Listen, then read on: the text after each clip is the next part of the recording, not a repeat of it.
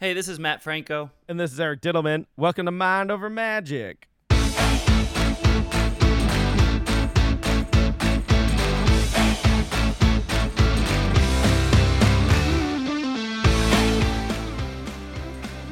It's good to see you again. Yeah, we're back uh, after a uh, week off, which we'll uh, Yeah. talk about in a little bit here. But uh, it was good to see you in person as well. It's great, great to see you in person too. You were in Vegas a couple of days. Uh, hello to our listeners. I'm Matt. This is Eric. We've been doing this now for uh, let's see, 105 episodes, but our friendship goes back much further than that. For anyone uh, new just jumping on board now, uh, Eric's a mentalist out of New York. I'm a magician out here in Vegas, and we get together once a week to hash out whatever's going on. I love that we were off for one week and you do a full recap of our whole relationship as if people forgot us. I forgot. So and I wasn't sure that you remembered. So, let's get into why what happened last week, Matt. Should we talk a little bit? well, bit? I think Yeah. you you, if I have this right, Yeah. Well, oh, you mean why we were off last week? I, Right, I was under right, the right. weather. Yeah, yeah, yeah. You were under So the perf- weather, and we were set to record. We had limited time to record, and you just you weren't uh, uh, well enough to even hop on a mic.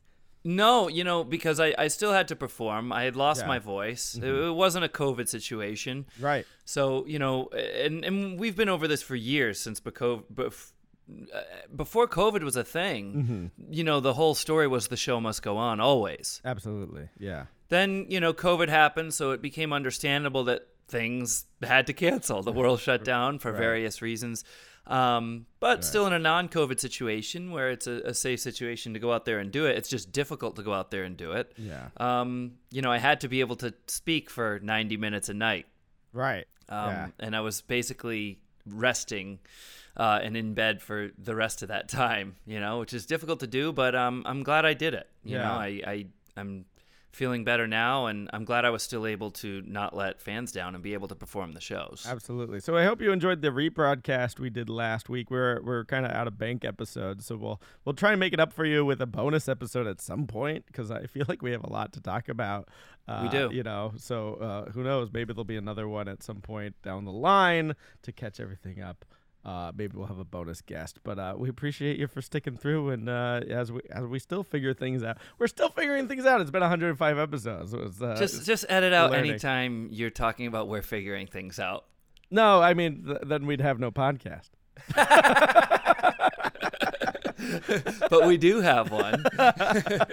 no, and it's great because we did get to I did get to see you for a little Yeah. while. You actually came out. You like on a Right. whim came to Vegas again. Yes. Right? I'm starting to think you live here and just aren't telling me.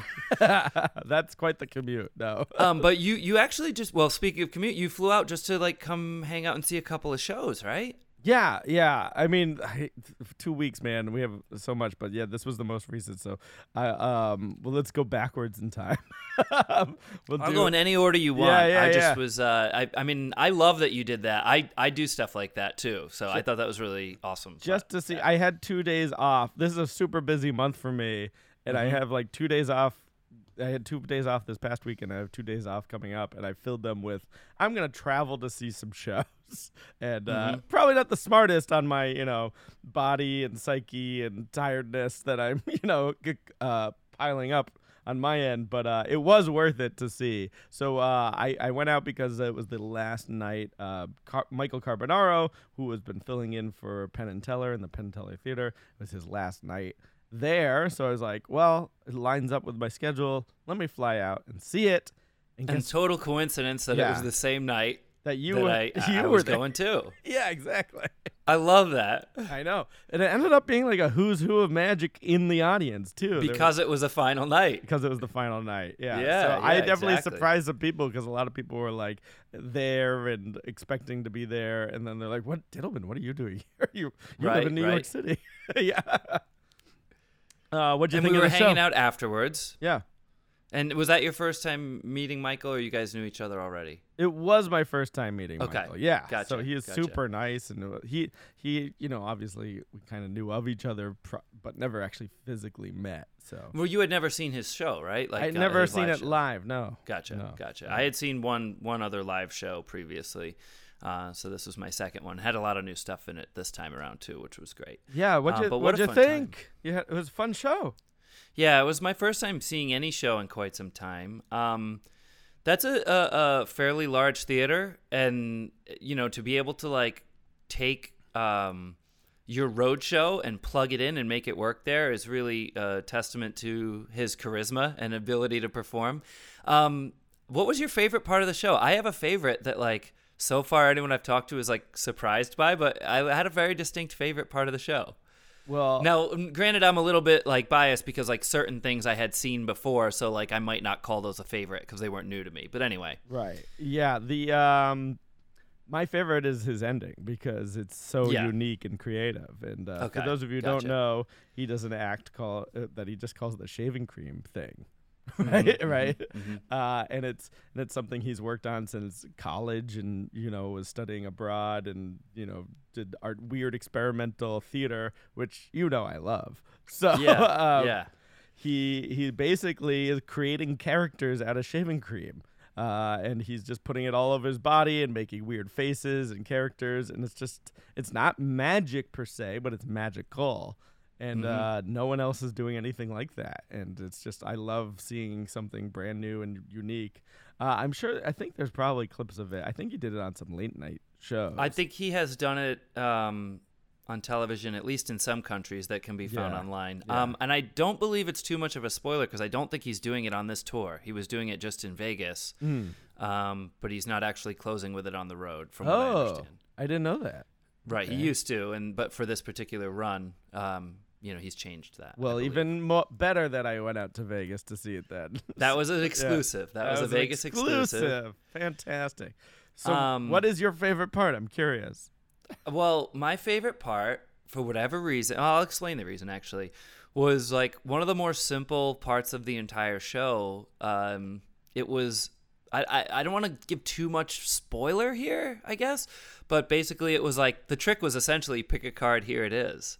Right. But the way it was dressed up was amazing. I will describe the aesthetic because it's part of what I loved about it. Um, there were, it was performed in the audience. I already love it. There were two people standing up in the audience. It was performed along the long aisle, and there was like a band aid stuck to a girl's head with a string attached to the band aid that stretched all the way down, maybe 30 feet, I'm not sure, 20 feet down the aisle to another person's head. And this guy had a band aid. Uh, so basically, there was a long string Yeah. attaching these two people together by their foreheads, and the string was stuck to their foreheads by band aids. Yes? Yeah, we don't have to get the exact length. This is our podcast. We already know estimating I- is not. I should just let you estimate it yeah, then. yeah. But it, it's it's it's a way to connect two minds, and it was just a simple. It's almost like having two cans on a string, except he's just Yes. attached it to people's foreheads. So like there was so much comedy that like is inherent in that setup already, but it was visually very cool. Yeah. And the use of cameras there was perfect because they had one hitting the face of each participant. Each participant had a handheld, and the idea was she picked a card and had to like transmit it to the guy. The guy had to figure out what what the card was. And I actually thought the reveal was quite clever. Oh yeah, interesting. Yeah, the reveal. Should we get into it? Should we? That's what I wondered whether or not we could say. like just because like for spoil I guess if we do a spoiler alert, we could do it. All right, spoiler alert. Okay. So fast forward if you don't want to know how the trick ends. Yeah, just hit the little 30 second button or 15 second button, whatever it is. Now, now we have to do it in 30 seconds. D- hit it hit it 4 times at least. Go ahead. uh, but then, uh, so at the start of the show, he has an announcement that comes up that tells people to, um, you know, turn off their cell phones. And it seems like it's a mistake because it should be before the show. And it kind of interrupts him as he's talking. So that we're like, that's weird, but we all notice it. And then that announcement comes back in the middle of this routine with the thought process, you know, thought transmission. And in the announcement is the name of the card this time. Right. So it's impossible for anyone to know because they're keeping the card hidden. So it's a nice reveal that somehow the quote voice of God above knew the card. Now, how did you feel about that reveal? And I will say now, because I did talk to other magicians. Of course, everyone has an opinion, and and they disagreed with me. They felt like, oh, that that wasn't enough. Uh, I just found it weird that it was so disconnected to the presentation. I mean, you Okay. think that it was somehow going to tie into the string, uh, which is, you know, all just for fun and comedy. So, yeah, you said you liked that reveal. Explain. Well, I did. I thought the reveal was clever. Um, and uh, I just liked the visual. Like that was something that um, I could have seen. I, this is gonna. This might sound weird. I, so I could. I definitely like. I could have any any college performer could get a lot of mileage out of something like that because it's so pack small, play big. Right.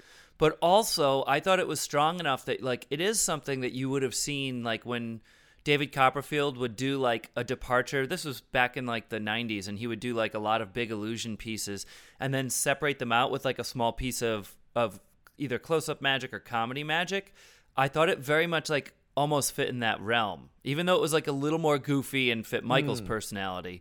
Um, it reminded me of like one of those things David would do back in the day for some reason. I yeah, don't know why. There's definitely like a surreal element to it. Um, but yeah, to your point of just going out to the audience, that's such a great way to make something small play big because now you're suddenly using the full house as well. Yeah. And you're using distance as, you know, something playing big. Hmm And you saw, uh, well, forgive me if I'm jumping ahead too No, fast here. We can always go back too. Um, you saw another show the next night, which I haven't seen yet. Yeah, it's uh, it's a fantastic show, uh, and that is Mad Apple, uh, which is the brand new Cirque show at the New York, New York, uh, and it's different than all the other Cirque shows I've seen. Uh, it's kind of more in the realm of almost like the Spiegelworld shows, like Absinthe Opium, and it feels like it's the Cirque version of that. Uh, but, But, I it's have a- cleaner, right? not really. It's No, kind of okay. dirty, uh, and that but was it, what it, they were has got to be for. cleaner, cleaner than absinthe. Well, Absinthe is interesting because uh, they're going for a lot of shock humor, but this is uh, a Cirque du Soleil show that actually has talking acts in it uh, featured, and they actually have real comedians doing their acts. And I am uh, f- one of my closest friends is uh, has been hired for you know the long term. Uh, Mr. Harrison Greenbaum is in the Yeah. show, uh, so I went to support him and see him and uh it is fantastic it is such a fun variety show uh you've got the cirque elements in it with these you know amazing acrobats and aerial acts there's an act uh, that is um an aerial act and she's um attached by her hair And Yeah, I read getting- about yep. that. She's just getting floating around as well. But you get three comedians in the show, at least for the short time. I know they're kind of rotating. Uh, you know, I think one's leaving soon. Another friend. That's pretty stand-up driven, though. That's Yeah, cool. It is. I mean, they have a host that's announcing things. Then you get Brad Williams. Then you have Harrison Greenbaum. Uh, and Harrison just crushed it. He was doing a lot of crowd work, and he's just having fun with the audience. And he He's does so a, good. He does a magic trick at the end, uh, which you know gets a standing ovation. And then I got to see my other friend, who's been you know on my roster for some other agencies. Uh, he's a freestyle rapper, Chris Turner and he Mm-hmm. just takes suggestions from the audience and he incorporates them all in a rap, which is really cool to see in a variety show because you don't Right. see that kind of act often. So, um, but I, I don't know if he's going to be in the show much longer. I think he has other commitments that he's doing. Uh, so I was glad to catch him as well. Yep. And uh, and there's a pre-show magic show, Matt. A Is it like walk around sh- magic or something? There's right? a hidden, small, intimate magic show that's in a Oh. secret room beforehand. Did you see it? I did see it. I think it's Mm-hmm. part of certain ticket prices, uh, which I don't know if I had, but I, I was able to sneak in just through my connections. And it's I knew you'd weasel in. I know, I know. It's great though. It's really, really fun. Uh, really short show, uh, but it's it, it hits hard. You know, he does a quick prediction thing, and then uh, kind of a. I don't. I mean, I don't want to spoil. Uh, this is Do not you know the, spoil- performer's name or no? his name is TJ, uh, and he's you know from the New York area. We'll say greater New York area, which includes Connecticut. So, but uh, I I didn't know him beforehand, even though he's kind of local. But he he fits that New York vibe, and he's kind of kind of like got that you know street aesthetic that they're going for. Uh, I knew for- for someone New who York. auditioned for that role. You know. Dude, There you go. Yeah, and they said, uh, I said, how'd it go? And he told me that uh, he had them pick a card and he got the wrong one. He said, so I don't think I'm gonna get it. Yeah, that's All a- that's a clear sign.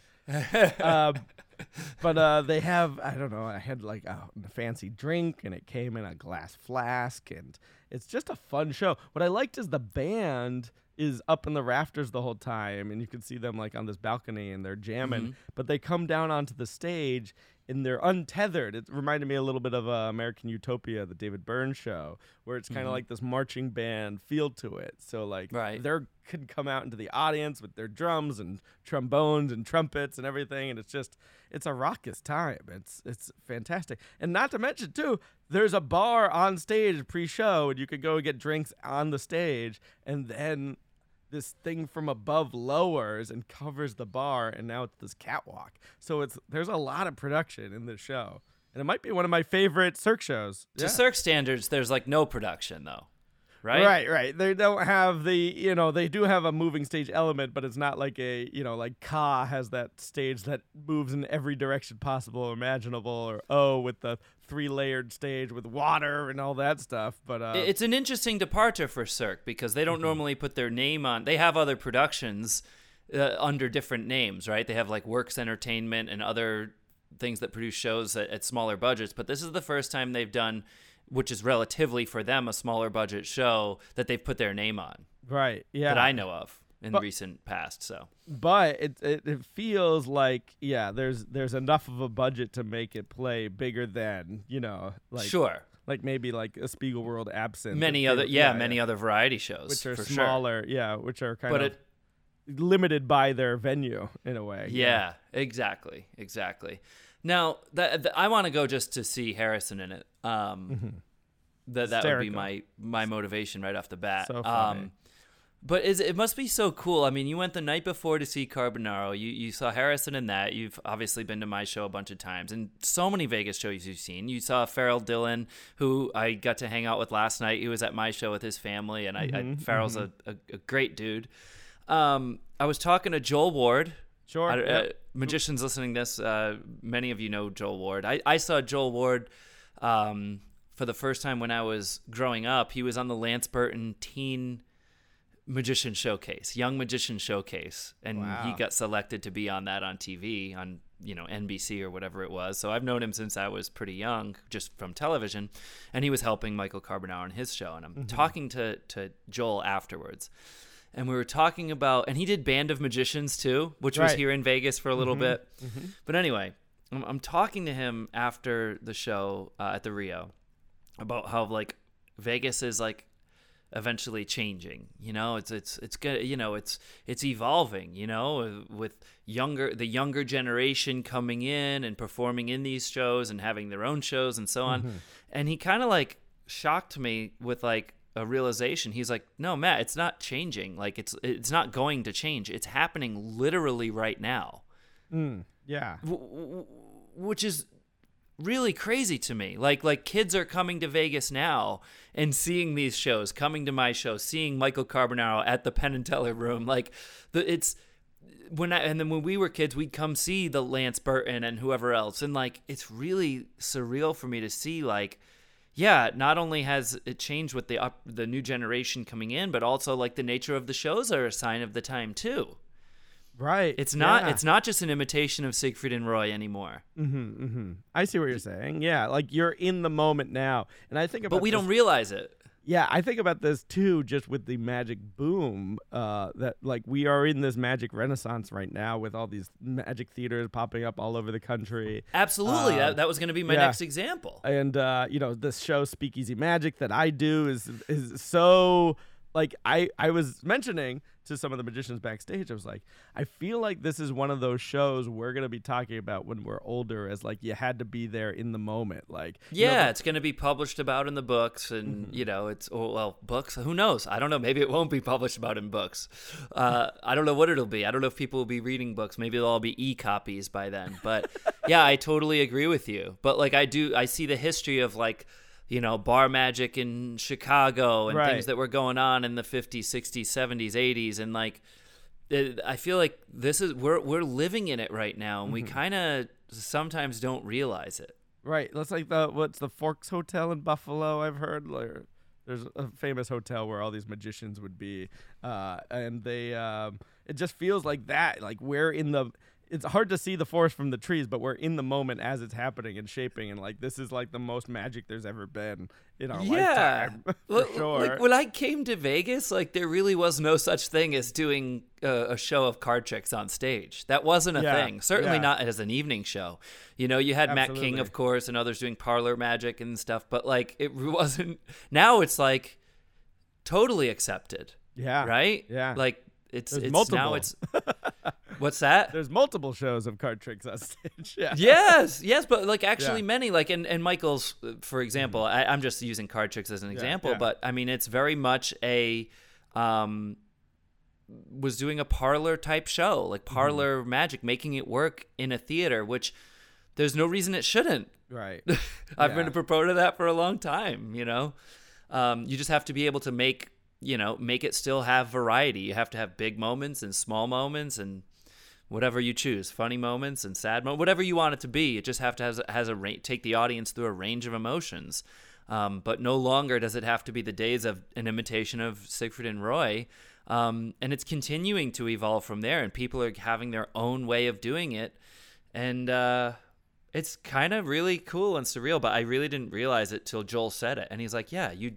He's like, you literally just saw Michael's show here tonight in the Penn and Teller room. Like, Right. he's like, you performed your show last night and blah, blah, blah. And I was thinking, oh, yeah. And like, you're seeing Harrison in this like new iteration of a Cirque show the next night. Mm-hmm. And like, it's, it's such a weird, it's a weird, awesome time, is all I Yeah. can say. Yeah. It's great. And we all just survived a pandemic. right. So it's all on the heels of that as well. Like, yeah, like we literally are just like, it's a triumphant moment, I guess. Yeah. that's great. Very cool. Yeah, and Lance Burton, you know, he's still doing his teen seminar.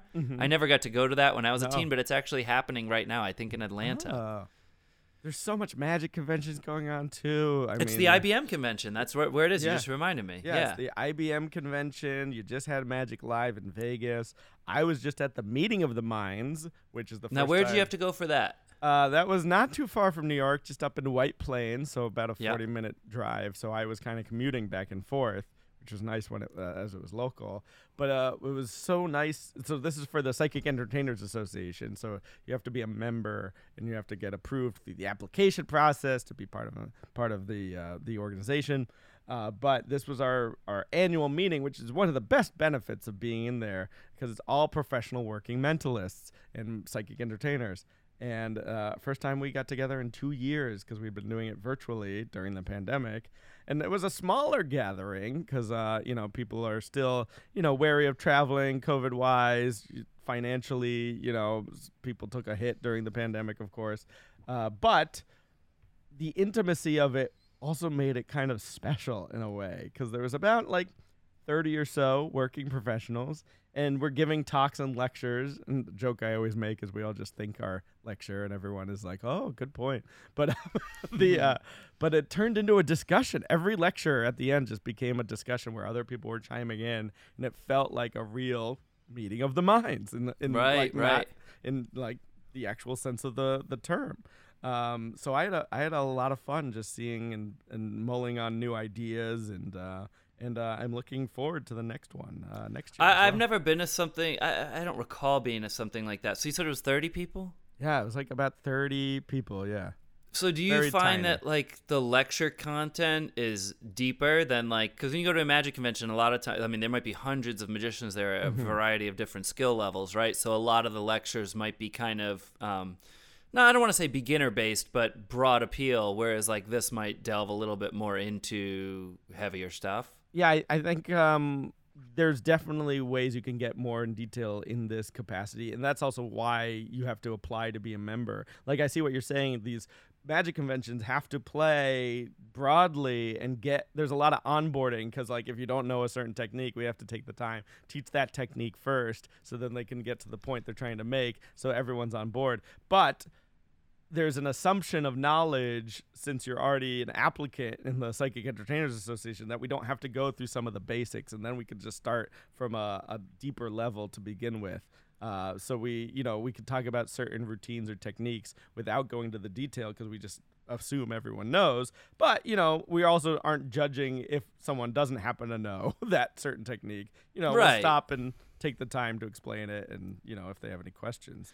Well, let's call it what it is. A lot of times at magic conventions, there's always a percentage of the lectures that are essentially infomercials. And honestly, I'm not Sure. Mm-hmm. even taking a dig. There's nothing wrong with that. Sometimes they're like, they're very enjoyable for the audience uh, because Dealers' they demonstrate a trick. right? Dealer demos, as they call Yeah, them. yeah, dealer demos. They demonstrate a trick, and it's usually colorful and fun. They show you like kind of how it works, Mm-hmm. and they say, "Here it is for sale for twenty five bucks," and then they pitch the next one. And like, Right. For someone who's you know going to a magic convention, that oftentimes is actually a very enjoyable lecture. So there's Mm-hmm. nothing wrong with that. But this sounds like a different, you know, different vibe. Yeah, this is going in depth on there certain topics. Uh, you know, everyone presenting, and there's performances at night as well, which is always fun. Uh, always tricky when you have just mentalists performing to you know vary up the type of material you can do. But everyone's Mhm. persona is so different, and seeing people do different takes on you know different material is always great to see. So. Yeah, I, I I've got a little bit of a book recommendation here in the mentalist realm.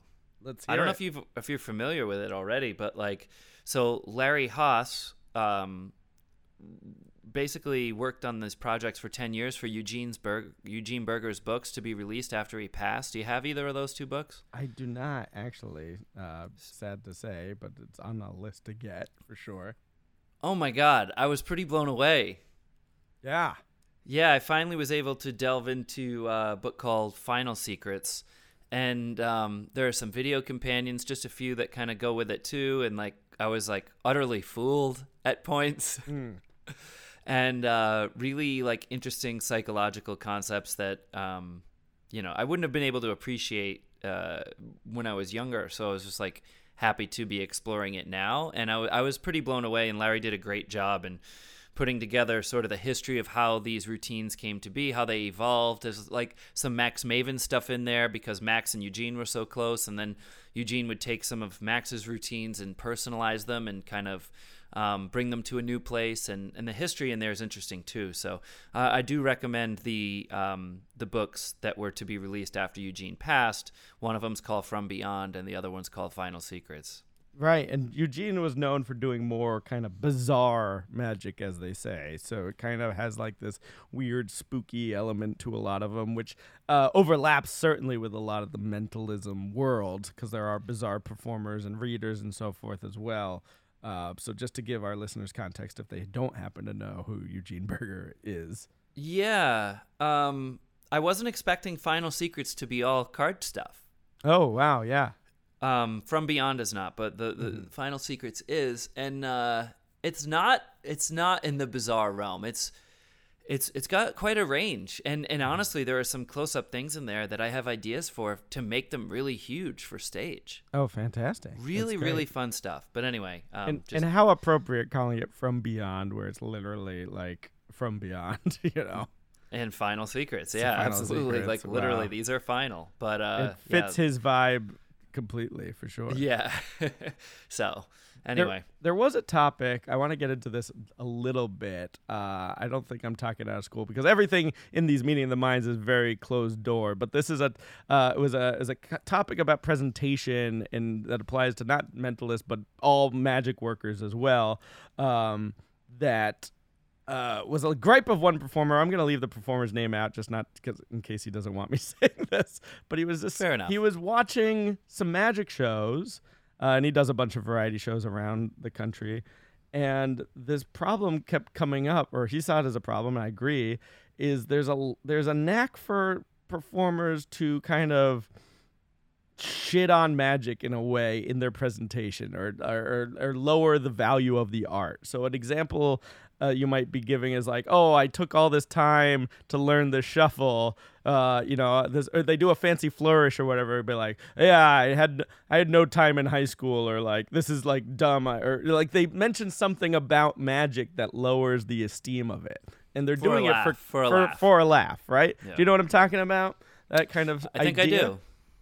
so it's this self-deprecating way of treating the art but the art is the art. So they're saying like by doing that you're lowering the value of what people came to pay to see. Like they came to see a magician and they want their value really um you know uh, they don't want to feel like an idiot for being like why am i wasting a guy that's just saying like oh this this is all dumb that you're watching you know mm-hmm. so a neat distinction because uh, he was talking about self-deprecating. I was like, I do a lot of self-deprecating humor in my show as well, but that's all personality-driven about my character and who mm-hmm. I am and what the audience is getting from my character. But I, there is a clear distinction that I'm never making fun of the things I'm doing. I'm still treating the yeah. things I'm doing with respect, and um, and like even just think of like your bookers. Like if you they if someone hires you and then sees you like, oh, this is a dumb technique I learned, like because I, you know, didn't have a girlfriend or whatever growing up.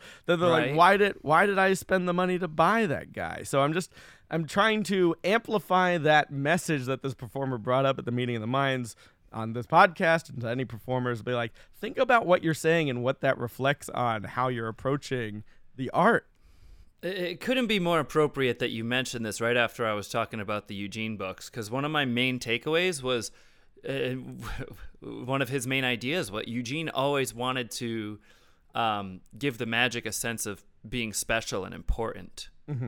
Mm-hmm. And, and of value, and he, you know, he always said things like, and I'm, I'm paraphrasing completely, but you know, you can only uh, you can't expect them to value it if you don't value it yourself, and um, people will only think you are as special as you make them feel. I think was mm. an act that might have actually been a, a quote, um, but it's so true and it speaks to exactly what you're saying but i have a question. Yeah. What exactly was the person's gripe? Which side of the fence were they on? They were upset watching a performer kind of devalue magic with their self-deprecating oh. jokes. Well so where do you on, land on that then? There I'm I, I agree and that but that's okay. why I threw the distinction. I go self-deprecating can work for personality, but right. not to affect what you're doing on stage. But you bring it up as if this person brought it up and like it was controversial and other people disagreed, or what was the no, context? no, it was okay. just it was just to uh, to kind of highlight this thing that seems to be a common trope, uh, especially in com- quote comedy magicians that are just you know trying to get a laugh because they're saying like oh this is you know look at this dumb shuffle i learned or whatever. It's like no you spent the time. There's a way to reframe it uh that because they like yeah i spent all this time and this is why it's so special that i'm showing you this one unique thing i've devoted my life to like that's well, more power than I wasted all this time learning this, you know. Well, here, here we go. Here, here we go. Here's my favorite thing to do. Let's draw parallels now to other art forms, right? Mm. So, do you ever see examples of people devaluing what they do in music? Can you think of one? Mm, off the top of my head, no. my immediate answer is no. Yeah, exactly. That's like my my gut, and there have to be some exceptions to the mm-hmm. rule or ways you can be like, oh well, you know, when so and so smashes their guitar, they're devaluing. You know, you could make arguments, but right.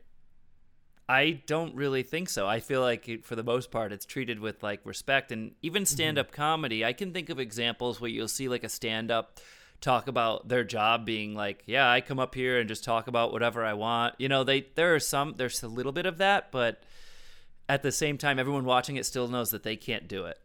Yeah, and there's also everyone knows the comedians that take pride and show the work that they've put in and you know you know right. getting up on stage and even if they're just working it out like they're still taking uh, they're still respecting the craft of it not all laughs are good laughs was another famous quote of eugene's mm. mm-hmm. so like maybe maybe that laugh that you're getting is is not a good laugh if you're saying this or that and people are laughing. They're not really laughing for the right reason. It's uncomfortable because they're like oh yeah why did i come to this show? Why did i right. book this? Yeah.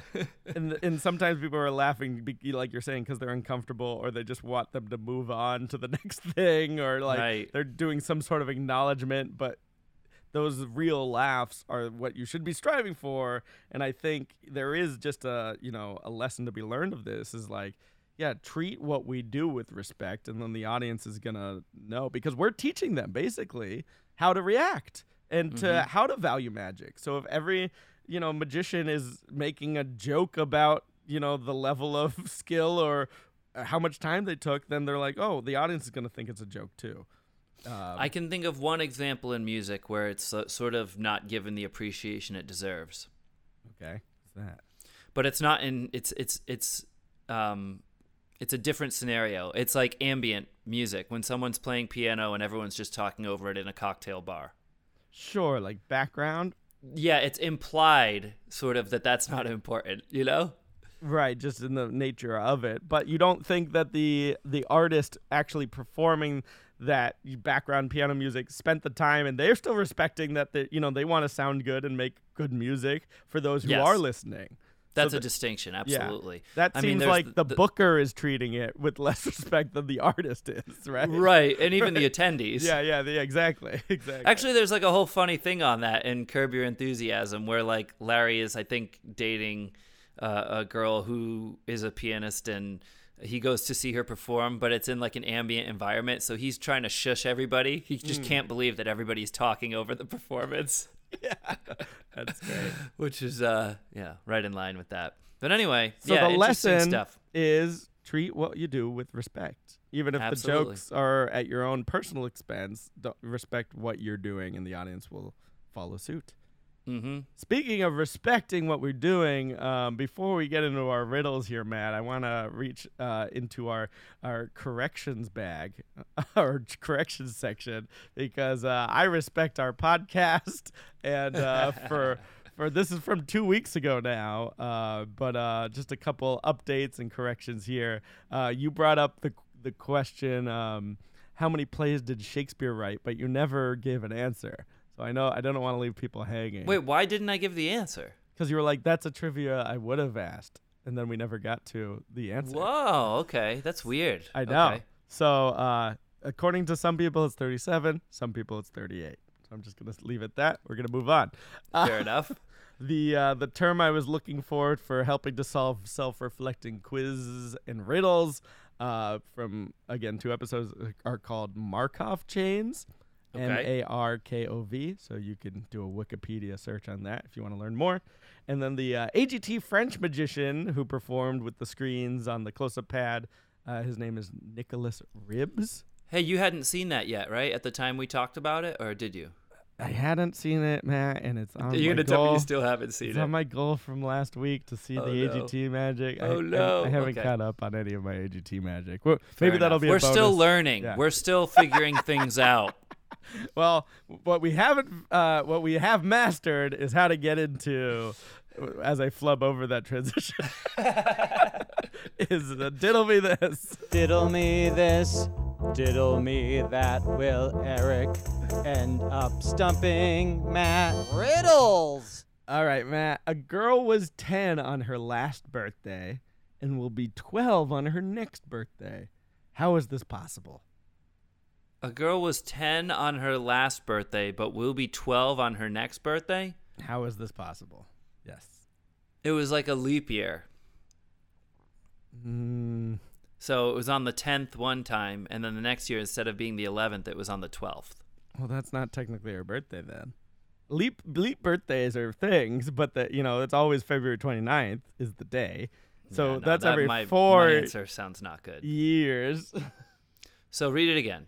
Um, a girl was 10 on her last birthday and will be 12 on her next birthday. How is this possible? Oh, I got it. I Yeah? got it. You got it? Yeah. I- I'm just going to reveal it right now. Sure. So pause it if you don't know the answer and you want to think about it. You hit that pause button.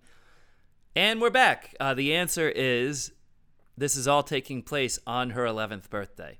That is it. Today is her birthday. I thought that was a fun one. That is an awesome one. I love yeah, that one. yeah. Cool. Let's jump into trivia. Matt picks up the question, then he stares at it. Eric's at the ready, time to use his wit. Pressure, pressure, pressure. Trivia, pressure, trivia time. And before you get into this, uh, a quick shout out to my brother for those jingles. We haven't given him a shout out in a while, and since we've been off for two weeks and we had to revamp, recap the whole show for our listeners, we might as well give a shout out to my brother Mark Dittelman. Thank you for Mark those. Dittelman on the music. Thank you for that. It has been a while. You're Yeah, right. yeah. Um, how many spaces are on a standard Monopoly board? Monopoly board. Oh wow. Uh, huh, I have to think about this. I'll think about it out loud. So you get the four corners. I'm gonna start with go. Mhm. If I could name, I can't name all of them, but I I know there's at least like the two purples with one something in between. Then you got a railroad in there. One, two, three, four. Then there's like usually a group of uh, three with uh, like a community chest, so that's four as well. So eight. So I'm gonna say nine, and then uh, so that's a corner with eight spots times four. So four times nine is thirty-six. My answer is thirty-six. Okay, I have four choices, and 36 is not one of them. Did you like my math though? uh, it was like a really interesting way of thinking about it, by the way. yeah. Um, different than my approach. So uh, anyway, uh, I'll get more into that Oh, after you know we what? do the There's choices. probably more of those weird like community chest things, like luxury. Still a really interesting approach. But anyway, okay. Uh, how many spaces are on a standard Monopoly board? The choices are 20, Mhm. 80, 60, 40. Well, 40 is the closest to what I came up with. So maybe there's 10 on each side times 4. Let's go 40. That's my guess. Is that right? So, I, that is correct. I was just missing one of those spaces per side, essentially. Right. Now, when I first read this question, I was like, who the heck would know the answer to this? And I was thinking, oh, if I ask him this, he's going to say he's bad at estimating. Here we go. then I realized it's not an estimation. Mm-hmm. Everyone knows that when you roll a 10 or whatever, you go from like start to the the Oh, other corner or to Yeah, jail. yeah, So it's actually a really easy question once you make that connect those dots. I haven't played Monopoly in forever, and I forgot 10 gets right. just to the But like if you don't think of that, it seems yeah. impossible. Yeah. And you actually got really close, considering you literally just tried to like figure out what all the you know properties were, Yeah, exactly. Yeah. like Baltic and uh, yeah. We got Broadway Madison Square, whatever they're called. Community chest. Yeah, right, right, right. Railroad. So Now, anyway, yeah. here's but the thing, uh, you know, if you're on the corner and you roll a ten, boom, go to jail. You know. Is it technically 41 because the jail has the jail section and the visitor section? You mean just visiting? That's true. If you roll a ten and land on it, you're not in jail, right? You're just visiting. Right. Is that a separate space? Technically? No, Okay. no, it is not. It's all part of the same square. So anyway, Um, great session there. Yeah. Um, uh, let's catch you up with the, what I've been up to the rest of July. And again, this July is so crazy for me. Um, I went to Vermont, friend's wedding. Uh, the, I mean, it was a good time. We don't have to get into details of my personal life there, but I will say my the story, my favorite story from this was on my trip up to Vermont. Uh, it took me. I was just following my GPS. It took me on the the New York side uh, of the lake, uh, and Mhm. apparently at some point, all my other friends, you know, cut across into the Vermont side. So at one point, my GPS literally just says, "Turn into the lake," and I'm like, "What is happening?" Right. And I find out there's this ferry, and I'm just calling up my friend. I was like, "Do I have to take a ferry across the lake?" yeah, like- yeah. And it turns out I did because if I didn't, I'd have to go all the way down around the lake again. And Lake Champlain's a very long lake. Uh, Yeah. But boy, was this a ha- one of those happy accidents. I happened to catch the last ferry, and it was during sunset, and it was one of the most beautiful experiences with this purple blue sky on a boat crossing Lake Champlain. Uh, with just a bunch of people who were, you know, parked their cars on the ferry, and that we all got out to like watch the sunset and walk around. And Yeah. It was so amazing. So if you want to see awesome. pictures, I think I posted some of those on my Instagram uh, for that. So that that's the Vermont trip, and the wedding was a lot of fun. A Well, rock let me- and, let- rock and roll themed Let wedding. me let, Yeah. let me paint a less beautiful picture for you. oh, do it. So this happened the day we recorded last time, and I was just still so scarred I couldn't even bring it up on the podcast. Whoa! You needed Ooh. two weeks. That's the real reason we weren't on last week. Is Matt could not come to tell us whatever this is. well, week. yeah, no. So actually, this actually leads into something exciting too that I forgot to tell Mm-hmm. you. Anyway, um, so I uh, I have one of those things called a Roomba. Oh yeah, yeah, yeah. The little I don't- robot vacuums. I'm against the Roomba. I don't think it does anything. Tiana wanted it. you know, and I think it just pushes dirt around. Like, it, but even if it does vacuum stuff, think about how small the compartment is on that thing. By the time it goes around in a circle, it's filled up, and it, I think it's just driving around the house, scaring the animals, right? Have you So- personified your Roomba? Like, does Have it I done feel- what? Personified it? Like, What does it- it feel give it like a- a, person and no, like talk to I don't it? like the Roomba. I don't want to personify it because I I don't want any more of a relationship with it than I already have. You don't want a personified Roomba No, to talk to? especially not now. I mean, this personifies it a little bit. So, uh, dog had uh, an accident in the house. Number two, Mm. Roomba ran it over. Oh, no! And then dragged dog crap all over the house. Why do you have to on- ruin my beautiful sunset imagery? smeared on floors and walls and just you know how when you vacuum there's like a smell that goes into the air mm-hmm. you just smell like oh someone was vacuuming here now Wow. now infuse that with dog crap Wow, Matt, you really brought this to a whole different level. well we were this ties back into what we were talking about you want to give a range of emotions and as soon as you said sunset i was like i think i'm ready to share what happened with the roomba I feel like this personified Roomba is like an evil Roomba then. Like, like Um, but in, in brighter news, so we were fostering a dog uh, like once a month. We have a big animal drive coming up, by the way. Let me explain this. So Sure. we do this every year where we have uh, a big thing with the Animal Foundation. This is this is important. The, the Animal Foundation is like the biggest open admission shelter in Nevada, and uh, there are so many hundreds of animals that are abandoned and or or are some people uh, bring them in because they're surrendered for whatever reason, and Animal Foundation takes in all of these animals and needs to shelter them until they can find homes for them. And we do a big supply drive every year where we allow people to make donations to Petco and PetSmart, which go directly, those supplies go directly to um, the Animal Foundation, and in return they get a, a free ticket to the show, essentially for their for their donation. Oh, they cool. receive tickets to the show. Nice. I'll, I'll explain more about that when we actually do it. It- starts uh, Sure. next month. But also, one of the things we do is once a month, Animal Foundation will bring like one of their pets uh, on a field trip to my theater. And I'll take pictures with them and, and help them find a home, help them get adopted by, uh, adopted by posting about it online. So Gecko, I don't remember if we talked about this or not. Gecko was a dog they brought to my theater oh, fun.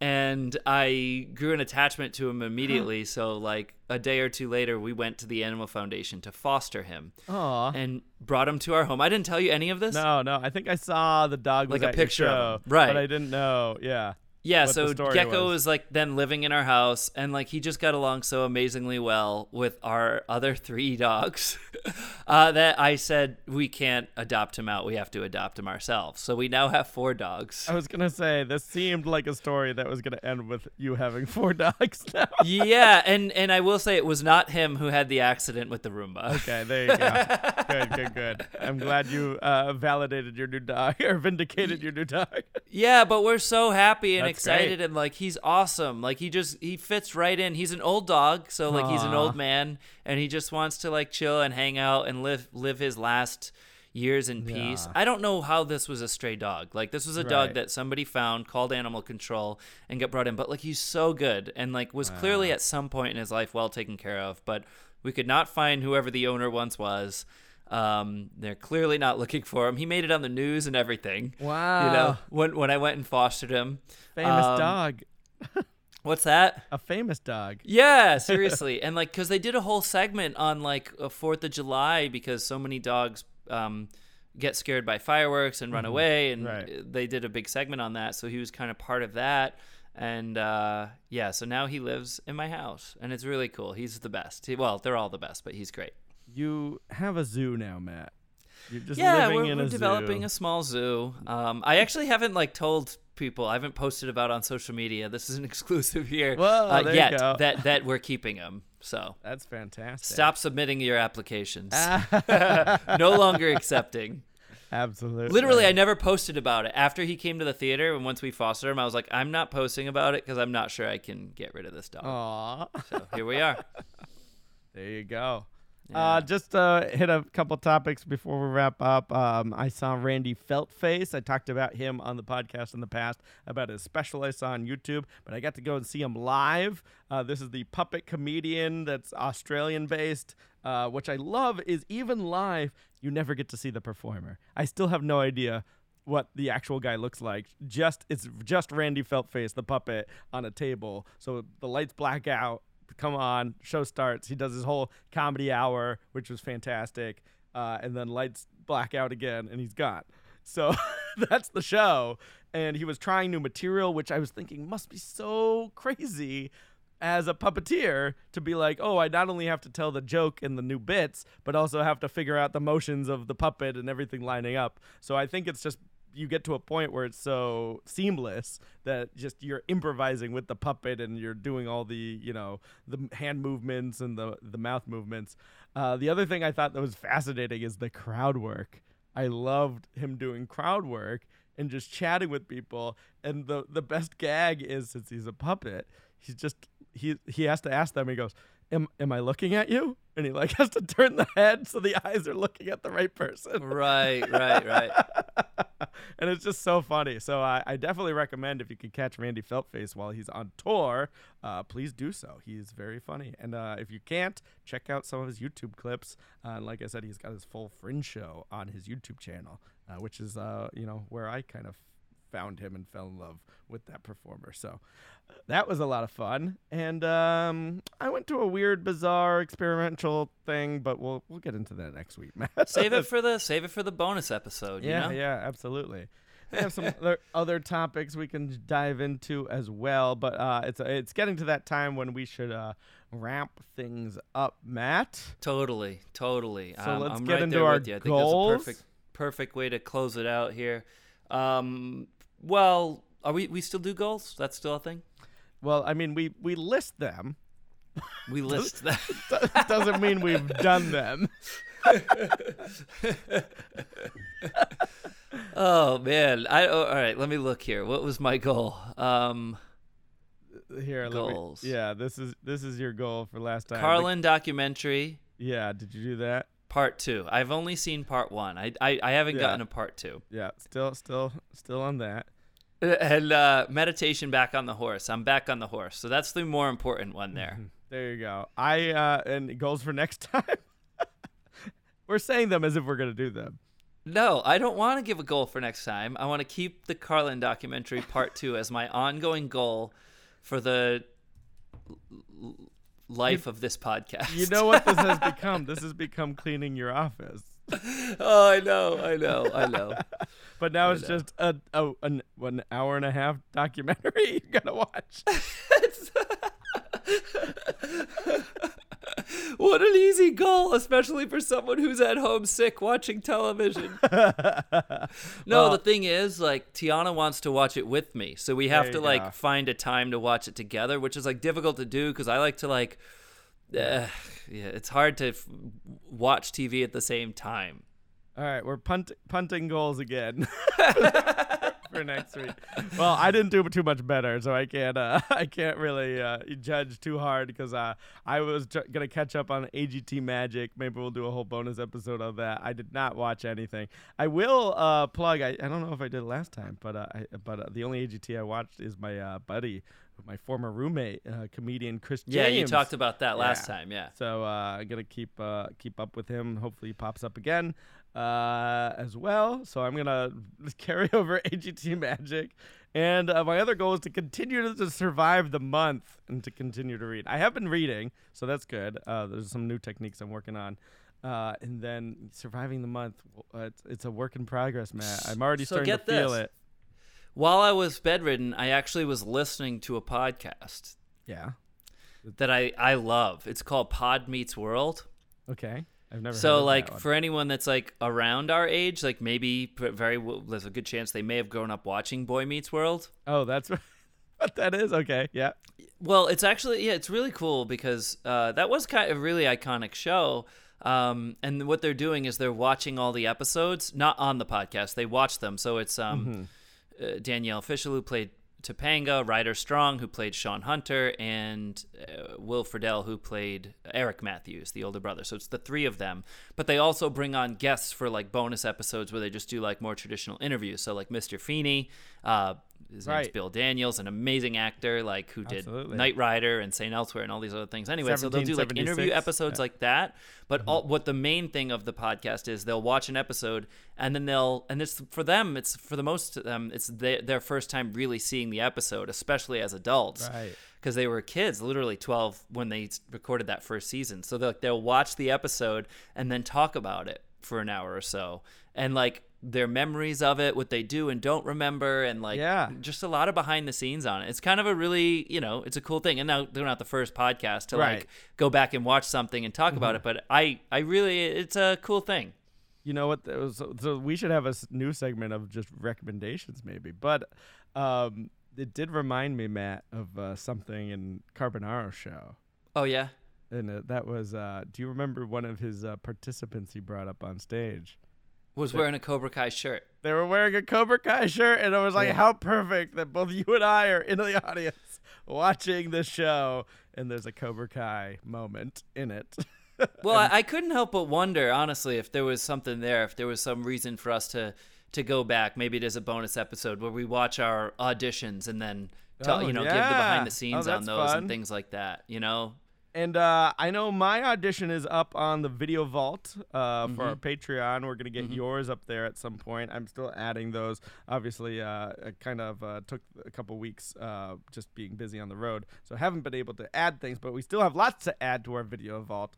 oh my uh, God, so much, yeah. Patreon. And if you want to be a Patreon and ha- get access to that video vault, you can visit patreon.com slash mind over magic podcast, as well as check out any of those other perks and rewards.